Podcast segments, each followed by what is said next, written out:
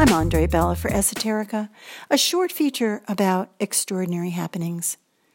For some reason unknown to me, complete strangers often confide their deepest secrets in me. I've never consciously sought out any of these strangers. They simply appear as if scripted by some unseen playwright, and the story simply unfolds as if on cue. But why? Perhaps each stranger needs at that moment to meet the perfect listener, and I have some unconscious desire to be that person. Then the universe, viewing us as a perfect match, arranges the practical details, and, like water flowing downhill, the encounter simply unfolds.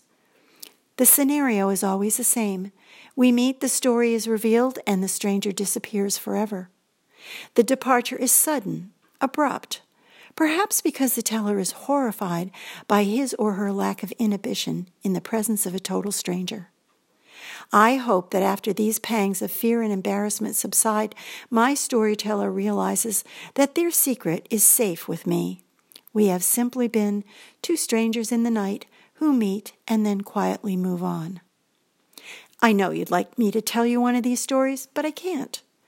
Having found myself a willing accomplice to these events, I know that if I want them to continue, which I do, I am bound by a universal, unspoken oath to remain silent. Yes, even until death, if necessary. Well, perhaps I could tell you one story because it doesn't involve a secret, but it does involve a stranger. I believe this event was a payback bestowed upon me for all my years of faithful listening. I once owned an ancient Volvo that was terrible in the snow and used to break down all the time. One day at the dump, as I was unloading my car, leaving it running for fear it wouldn't start up again, a total stranger came up to me and quipped, Great car you got there. I thought he was making disparaging remarks about my car. Not a good thing to do to me on one of my bad days. Work hadn't been going well. My teaching certificate from Massachusetts, my resume meal ticket, was going to expire next month.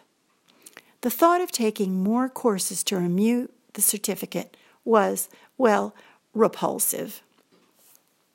Then I noticed that this joker's car was a Volvo, exactly like mine. Same year, same model, just as decrepit, but a different color. I realized that he hadn't meant to be rude about my car. He was just another partner in old Volvo's suffering. His story began as they all do, casual at first, and then more personal. He told me all the unsavory details of his divorce. I really didn't want to hear any of that. I just wanted to unload my trash. But then the tone changed.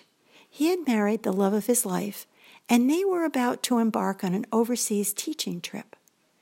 Even though his Massachusetts teaching certificate was about to expire next month, just like mine, this was really getting weird.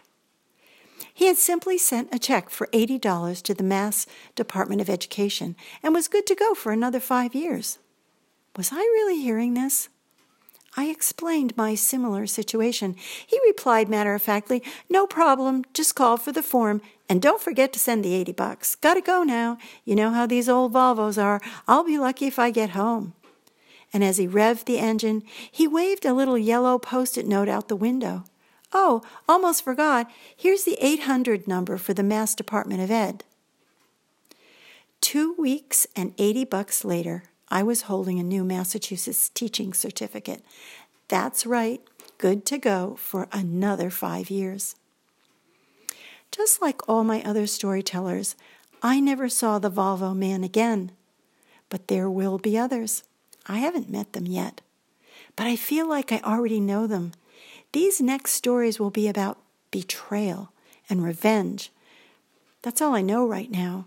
And even if I knew more, you know I couldn't tell you. For Esoterica, I'm Andre Bella. Thanks for listening.